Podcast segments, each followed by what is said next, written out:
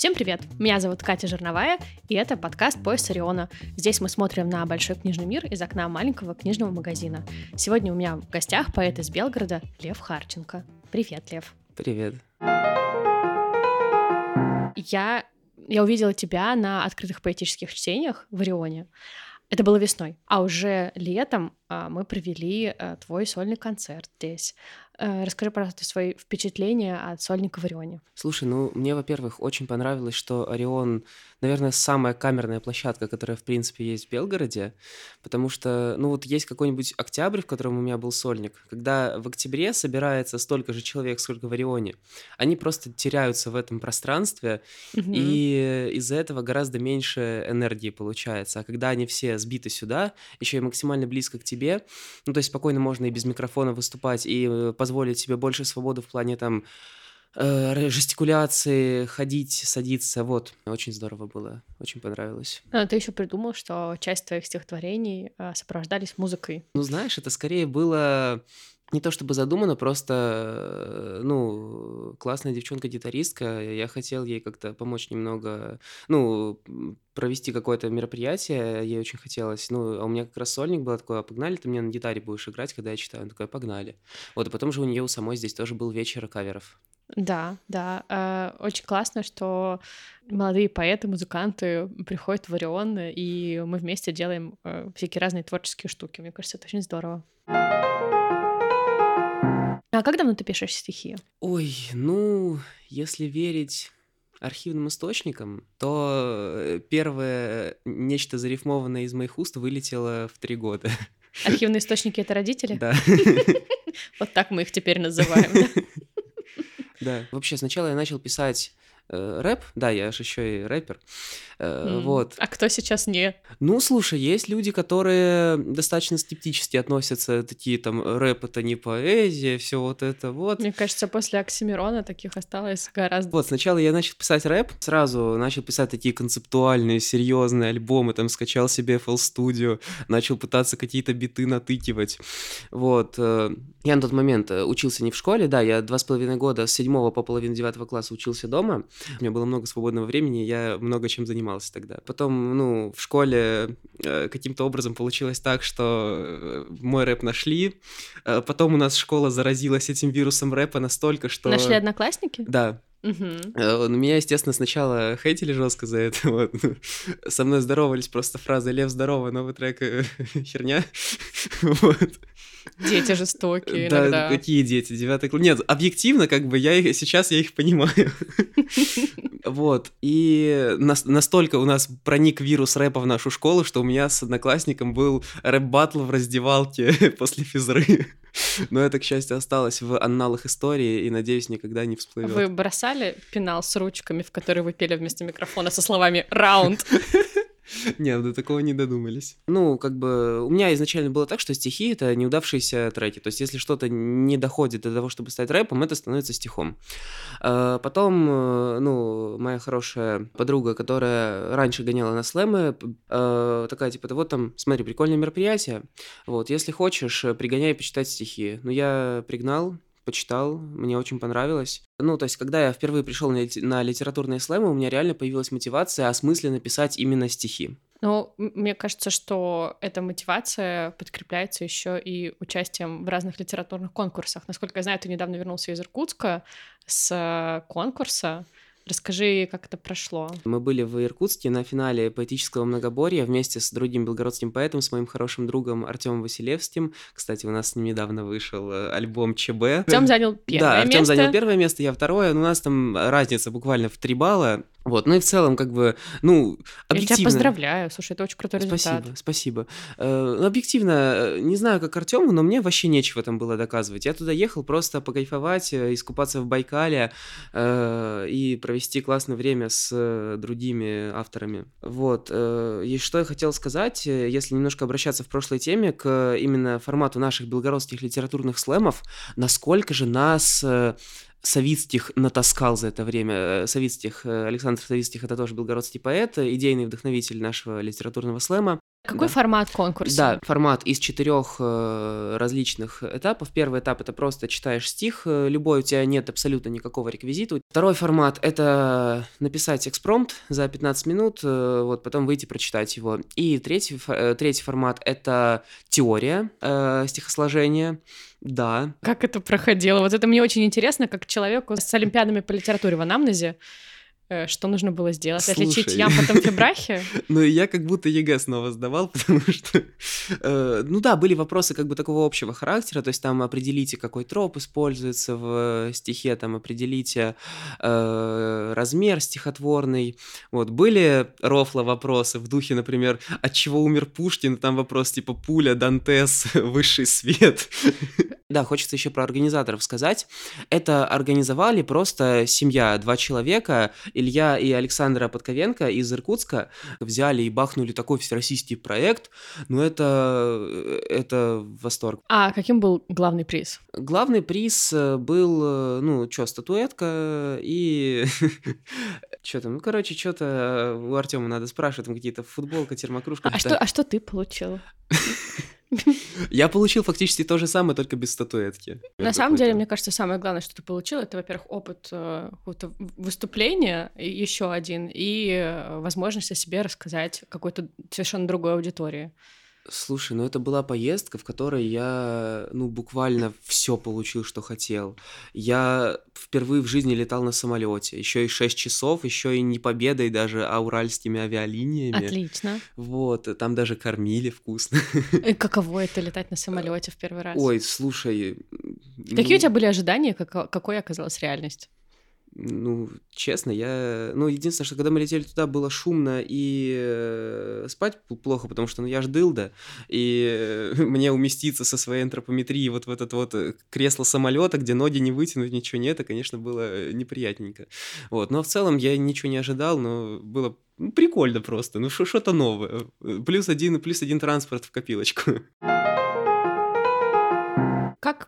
Формировался твой литературный вкус? О, вот, кстати, я про это вчера думал, что ты меня про это спросишь. У меня есть развернутый ответ. Смотри, в детстве я читал просто в запой, потому что, ну, я был интровертом. Бориса Годунова я читал, по-моему, в 9 лет, короче. Отлично.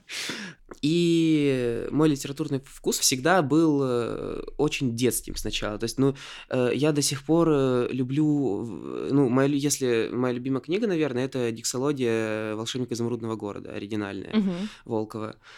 А, Вот. Извините, но Волкова это не оригинальная. Баум Тихо. это оригинальная история. Я говорю про диксологию, а не про первую книжку. Все Мгм, остальное, про Урфина мгм. Джуса, про Маранов, про Ну Тайны да, заброшенного да, да, замка, это хорошо, все да. Волков придумал, и, ну, мои любимые части это не первые. Мгм, Хорошо. Э, Я в запой читал Жюль Верна тоже, Майн Рида, э, ну, то есть все, что мне попадалось под руку, все, что мне было по возрасту приемлемо, то, где не было каких-то глубоких душевных страданий, размышлений про смерть, э, любовь, все вот это вот, Мгм. все вот это я обожал читать.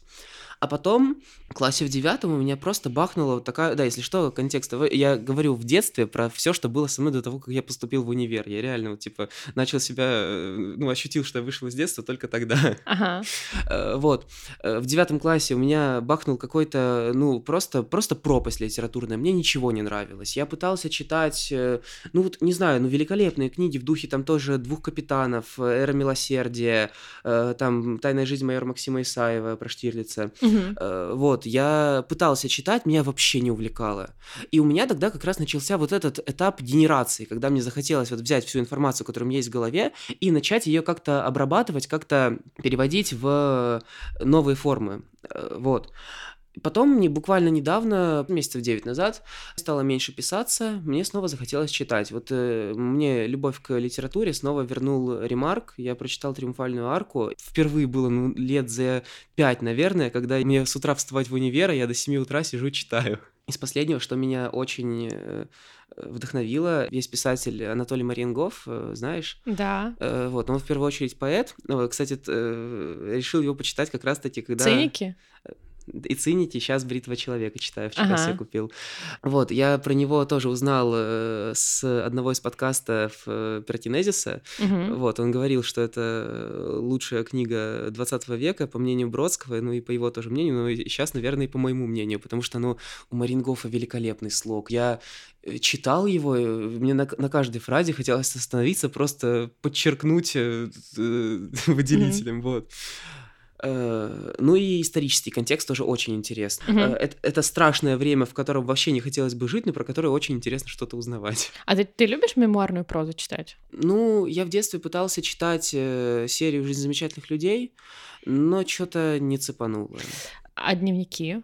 Дневники не пытался. Когда я говорила мемуарная проза, я не имела в виду серии такие, как «Жизнь замечательных людей», потому что там все таки э, люди пишут про других людей, а когда люди вспоминают сами про себя или когда есть возможность почитать дневники, э, ты становишься просто практически на позицию первого лица и глазами человека смотришь на то, что тогда происходило. Возможно, тебе это будет интересно. Мне, короче, посоветовали этого Юнгера в «Стальных грозах» почитать. Так. Э, я начал, ну, это считается самое лучшее описание Первой мировой войны. И я начал читать из-за того, что это мемуары, из-за того, что это все очень реалистично описано, а еще учитывая мою эмпатичность, насколько я себя ставлю всегда на место человека, от которого слышу какую-то информацию, особенно учитывая наш э, контекст, мне просто в какой-то момент стало очень дискомфортно из-за того, что я начал все это переносить на себя, и я в итоге так и не смог ее до конца дочитать. Ну да, так иногда бывает, когда слишком когда текст нажимает на какие-то болезненные точки, то его очень трудно бывает дочитывать. А на кого ты сейчас учишься? Я учусь на мехатроника и робототехника. У меня вспоминается только книжка из детства про электронику. Мехатроник, электроник и робототехник. А кем ты будешь, когда вырастешь? В смысле, кем ты будешь, когда, когда закончишь вуз? Ну, как бы, вот смотрите, вот тот, кто закончил э, шарагу, пойдет на завод, и я пойду на завод. Но есть один нюанс, как в прекрасном анекдоте. Так. Если все хорошо сложится, я пойду конкретно по специальности, я буду инженером, проектировщиком, mm-hmm. автоматиза буду заниматься автоматизацией производственных процессов. У меня сейчас диплом с этим связан. Вот я одну из э, линий производственных должен автоматизировать у нас на одном из предприятий. Но я больше хочу, конечно, пойти в образовалку, потому что, ну, я сейчас работаю преподавателем, тоже веду мехатронику, ну, просто робототехнику без мехатроники. В целом, мне очень нравится работать с детьми, мне очень нравится делиться каким-то своим жизненным опытом, какой-то информацией, угу. вот, и поэтому я бы, наверное, все-таки хотел больше какую-то сделать, ну, свою школу для детей, чтобы там их инженерному делу обучать. Значит ли это, что у тебя технический склад ума, и ты не гуманитарий? И вообще не... Я гуманитарий до мозга костей. Гуманитарий робототехник — это оксюмарон. Так вот, про оксюмарон. Я рада, что ты э, среагировал на это и был расчет. Ну, смотри, э, Насчет э, вот, э, вот этого, я всю жизнь был гуманитарием. Ну, у меня семья это ученые люди э, с степенями, с диссертациями, с какими-то проектами. А в какой сфере? Ну, вот все, кроме технарей. У нас нету технарей и химиков. Э, филологи? Э, да, да, филологи, э, языковеды, историки. У меня с детства была склонность к языкам. Ну вот в какой-то, в какой-то момент я знал английский настолько, что мы с подругой по Дискорду смотрели сериал, и я только на восьмой минуте осознал, что я его смотрю на английском. Вот. И, ну, как бы просто понимаешь, если бы я пошел, скажем, в какой-нибудь литинститут, вот как я думал, когда я поступал. Во-первых, я до этого на кружке робототехники пять лет занимался. Mm-hmm. Во-вторых, э, я просто такой, а кем я буду? Вот если я закончу сейчас что-то гуманитарное, вот тот же, там, не знаю, вот в Питере можно получить себе реально, чтобы у тебя в дипломе было написано, что ты поэт. Ну, и классно. Я, и куда я с этим потом пойду? Я буду вот э, сидеть э, с этими душнилами в союзах писателей такой, ну, у вас процент рифмуфти, конечно, оставляет желать лучшего. Я-то, смотрите, печка-свечка рифмую вообще. А вот так, по-твоему, выглядит союз писателей? Так и выглядит союз писателей. Серьезно? Ну, у нас два союза. Как бы тот союз, в который я вступаю, там все с этим гораздо лучше. Тот союз, в который я не вступаю, там примерно так это все и выглядит. Но не будем конкретизировать. Они еще и называются очень одинаково, поэтому я их могу перепутать. 不自己。Но в целом, наверное, ты прав. Не обязательно иметь э, диплом, в котором написано поэт, чтобы быть поэтом. В первую очередь для меня то, что я поступал туда, был как бы новый челлендж для мозга. То есть, типа, а смогу ли я еще и вот так вот перестроиться? И ага. я очень рад, что я смог, потому что у меня после этого мысли стали гораздо более структурированы. Вот у меня реально, вот я когда осознал высшую математику, у меня как-то голова начала складываться, у меня перестала быть вот эта вот какая-то гуманитарная каша. У меня появились какие-то определения, понятия свои. Вот, свой какой-то более рациональный, но при этом не лишенный эмо- эмоций взгляд на мир. Вот, поэтому я очень рад, что я э, так перестроился. Стало ли проще писать стихи после того, как ты стал более упорядоченным? Сложно сказать, потому что я мало стихов писал, пока был в школе. Я писал же в основном э, музыку. Вот. В целом, как бы, это сложно понять из-за этого, или я просто развиваюсь, потому что, ну, у меня стало гораздо меньше какой-то лишней э, информации в текстах. Стало меньше лишней информации в текстах, да. а у кого ее много в текстах? Вот смотри, первым человеком, которым услышала э, мой рэп, была моя учительница по литературе, первым, первым взрослым, вот. И мы с ней очень много дискутировали на эту тему. Она мне такая, твой Оксимирон, вообще там это... Э, ей не нравился Оксимирон? Ей не нравился Оксимирон, ей нравился Хасти больше. И мы насчет этого э, регулярно дискутировали. Она говорила, что у Оксимирона э, тексты выглядят не, не как какой-то складный клубок клубок из одной ниточки, которую постепенно хочется разматывать, разматывать, а просто как обрезки ниток разных цветов, размеров материалов, которые он скомкал вот так вот и вытянул. И в целом сейчас я с ней согласен, потому что ты ну, меня разочаровываешь, Лев. Почему? Ну смотри, не, не, я не говорю, что это плохо, я говорю, что просто ну, вот то, какое количество оксимирона неймдропингов абсолютно бывает неуместных. Mm-hmm. Неймдропинг, неймдропинг — это в целом как бы явление э, постмодернизма, потому что, ну... Э, ну, как, как будто бы все всех знают и дальше да, додумывают да, да. Э, контекст да. к, к, к дропнутому нейму, извините то, что у него, ну, особенно в старых работах, э, у него бывает абсолютно, ну, очень много в угоду звучанию отдано. Ну, то есть вот, скажем, «Красота и уродство» э, более цельный в этом плане. Это, ну, самый цельный альбом Оксимирона, например. Но, несмотря на это, естественно, мне периодически бывает настроение послушать какого-нибудь «Вечного жида» снова, чтобы мне это э, лысый чел поорал на ухо всякие неприятные гадости. А Оксимирон — это литература? из-за Оксимирона стали в какой-то момент, э, превратили в молодежных кругах слово «поэт» в звание. Потому что у него же на батле с СТ было, что он затирал СТ, что он не поэт. Да. Вот, и он выкатил настолько полотно про то, что такое поэт, что после этого для того, чтобы называться поэтом, стало реально надо это заслужить быть. Вот, поэтому, ну, как минимум, это вклад в литературу его. Ну, мне кажется, э, отношение к поэту как к званию, которое нужно заслужить, не только в эпоху Оксимирона было. Если почитать, опять же, какие-то дневниковые записи и рассуждения тех же людей, которые занимались поэзией и, и 100 лет назад, и 30, и 50, всегда вот этот момент, э, могу ли я называться поэтом, или я просто человек, рифмующий слова, мне кажется, такие метания, которые у многих были. Смотри, я как считаю, вот поэтом можно называть кого-то. Себя угу. я всегда называю автором, потому что если, если я назову себя поэтом, э, это кто-то может попытаться оспорить, а факт моего авторства как бы изменить нельзя. А что должно произойти, чтобы ты про себя сказал «я поэт»?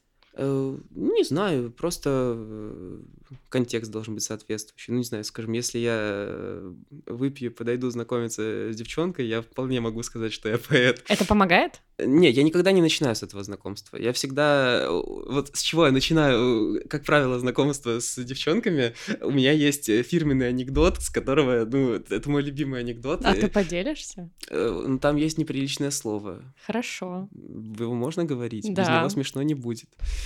Так часто бывает. Я просто до этого старался держаться, такой это образ невинного мальчика производить. Потрачено.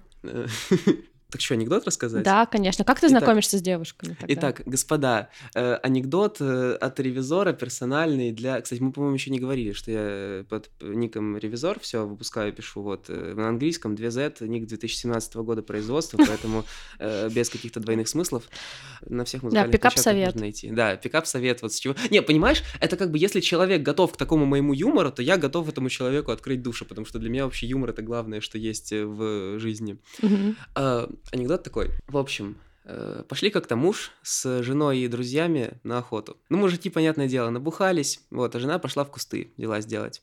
Но они видят, кусты шевелятся. Ну, короче, выстрелили туда. Вот, привозит жену, значит, к врачу, доктор ее осматривает, говорит мужу, в общем, у вас двойня, мальчик и девочка. В каждого из них попало по дробинке. Но вы не переживайте, она через несколько лет сами выйдут. Проходит 10 лет. Прибегает девочка к маме, такая, мама, мама, я сейчас писала, из меня вышла дробинка. Мама такая, да не переживай, доченька, это у всех девочек, когда они взрослеют. Вот, на следующий день приходит пацан такой, мам, мам, угадай, что сейчас произошло? Она такая, да, угадай, ты писала, из тебя вышла дробинка? Он такой, нет, я дрочил, случайно застрелил дедушку.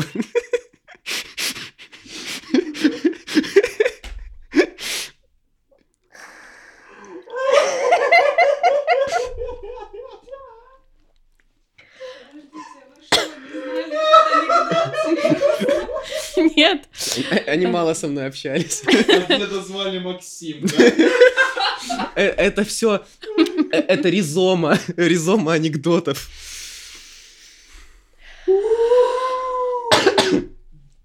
Ну что ж, эм, дорогие друзья, э, смотрите сами, насколько вам подходит э, пикап-совет от Льва Харченко, который пишет стихи под э, псевдонимом «Ревизор». А, как по мне, лучше просто подойти и сказать девочке, что ты поэт. Ну тогда, если я расскажу такой анекдот в жизни, тогда меня... Я хочу, чтобы человек понимал мой юмор, как бы. Это для меня один из главных критериев. Но на самом деле то, что ты рассказываешь анекдоты, это, это уд- удивительная вещь, потому что считается, что анекдот — это жанр для тех, кому за 40. Минимум. Наоборот. Сейчас новая волна, новая волна популярности анекдотов. Как э, анекдот над анекдотом. В общем, когда, ну, допустим, ты рассказываешь какой-то стандартный анекдот, Мгм. и потом какую-то э, добивочку из другого анекдота, например, вставляешь. Ну, ты в Мгм. духе того, что, я не знаю, там, заходит Чапаев с Петькой в бар, а там армяне в нарды играют. Давай вернемся к тому, э, как ты пишешь стихи. Глобально поэты говорят о двух методах. Либо мы сидим и ждем вдохновения, либо мы воспринимаем процесс создания стихов как труд. Ну вот как, как миисты к этому относились, да, ремесло. Для тебя что первично, вдохновение или труд? Смотри, я не сказал бы, что я верю в понятие вдохновения. Для меня это немного другое. Для меня вдохновение это в первую очередь. То есть ну, у меня появляется какая-то прикольная мысль, я ее оставляю в голове, она у меня там крутится, крутится, крутится, как в инкубаторе развивается. Вот, и когда я чувствую, что она дозрела, тогда уже я ее оформляю в какой-то приемлемый вид. Вот, то есть, ну, можно ли считать э, приход удачной мысли вдохновением? Я думаю, что это больше склад мышления, скажем так. Ну и, наверное, это как работает интуиция, возможно, также работает то, что называют вдохновением. То есть сумма всех твоих знаний потом э, переплавляется в какие-то идеи, образы. Мгм. Просто еще работает э, тот факт, что насколько человек близко дружит все-таки со словами, потому что до того, как начать писать стихи, у меня с моим лучшим другом был э, твиттер, в котором мы постоянно постили всякие каламбуры. Э, вот, и то, что вот, ну, когда ты... У меня был такой период, когда я вот видел любое слово на вывеске, мне хотелось его закаламбурить, мне хотелось что-то из него сделать. А из э, других поэтов кто классно, на твой взгляд, э, владеет словом и кто классно каламбурит, так что тебе также бы хотелось? Каюсь, поэтов читал очень мало.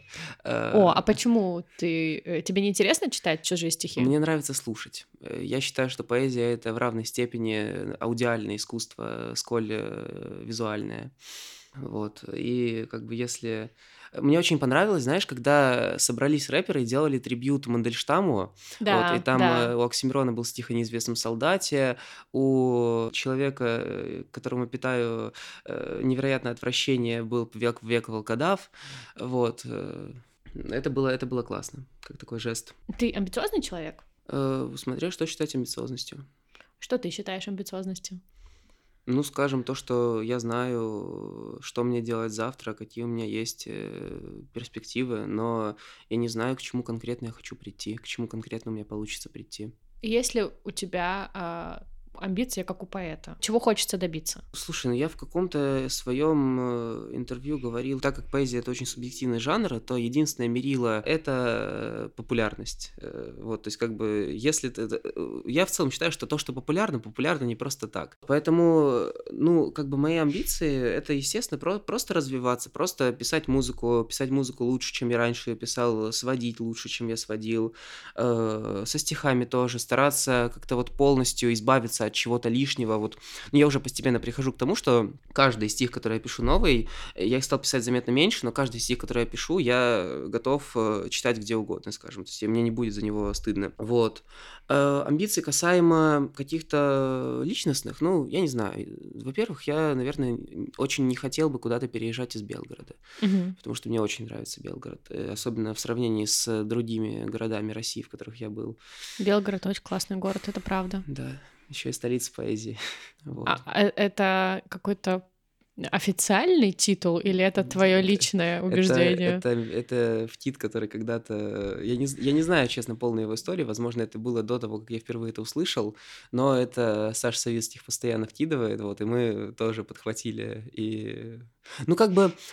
Давай скажем так, если смотреть на многие конкурсы, на которых мы катаемся, ну, реально, как минимум, э, Белгород не уступает. Как минимум, потому что, повторюсь, вернусь к началу, нас Саша очень сильно на- натаскал. Мгм. Вот, э, поэтому, ну, у нас реально очень сильные поэты. Ну, слушай, я буду вместе с тобой теперь называть Белгород столицей поэзии, мне очень нравится. Я не Да. хочу уезжать из Белгорода, э, потому что, ну, я, я хочу здесь, как бы, я не знаю, я хочу развиваться всесторонне. Я хочу и как э, медийная личность раз- развиваться, ну и, скажем, вот тоже в образовалку, тоже там что-то где-то детей учить. Я хочу семью, то есть, типа, я, не у меня вот это вот юношеский мак- максимализм в попе перестал играть где-то, ну, с год назад, наверное, и с тех пор я, как бы, у меня пропало осознание, что я могу все, я понял, что я могу не все, что мои убеждения не могут быть идеальными, и ничьи убеждения не могут быть идеальными. Поэтому я просто хочу создать себе комфортную среду, при этом с какой-то, ну, медийностью. Прочитай, пожалуйста, мой любимый стих из твоих стихов. Про котика. Да, Если вы зимой тоскуете по тепленькой погоде или летом по катку, а грусть сильна и не проходит, если быт вот-вот проглотит, люди лишь комочки плоти, все, что нужно, это котик, котик, котик, котик, котик. Если хочется с Миледи на свидание взять билетик, но ее слова на плечи упадут со звуком плети, помни, врут, что время лечит. Чтоб душе не дать истлеть, и все, что нужно, это пледик, пледик, пледик, пледик, пледик. Если вдруг на Моцарт реквием сменяется Прокофьев, остывает кровь, и будто давит рути звона ков, и даже чудится, что близок ты к трагической Голгофе, все, что нужно, это кофе, кофе, кофе, кофе, кофе. Если плачешь, не хочу вставать, на весь мир ополчусь, да из постели, не поднять вас ни врачу, ни тягачу, стало быть просто перегрузка, низкий пульс, да в глазках пусто. Все, что нужно, это чувство, чувство, чувство, чувство, чувство. Скажешь, мол, что стих слащавый, че грустить всегда, дощавым, пусть хоть пол гнилой дощатый, а в обед без соли щавель буду счастлив. Почему же? Дам ответик, я не против. У меня есть чувство, кофе, пледик есть и даже котик. котик. Лев, спасибо, что пришел. Спасибо, что позвали. Очередной выпуск подкаста «Поезд Ориона» подходит к концу. В ожидании следующих выпусков вы можете послушать наши предыдущие выпуски, а также подписаться на соцсети магазина «Орион». Пожалуйста, оставляйте ваши комментарии, рассказывайте друзьям и проводите прочую СММную магию. Ваша поддержка для нас очень важна. Расшифровка Ксения Шаховцова, звук и монтаж Анатолий Синарев. Меня зовут Катя Жирновая. До встречи на следующей неделе.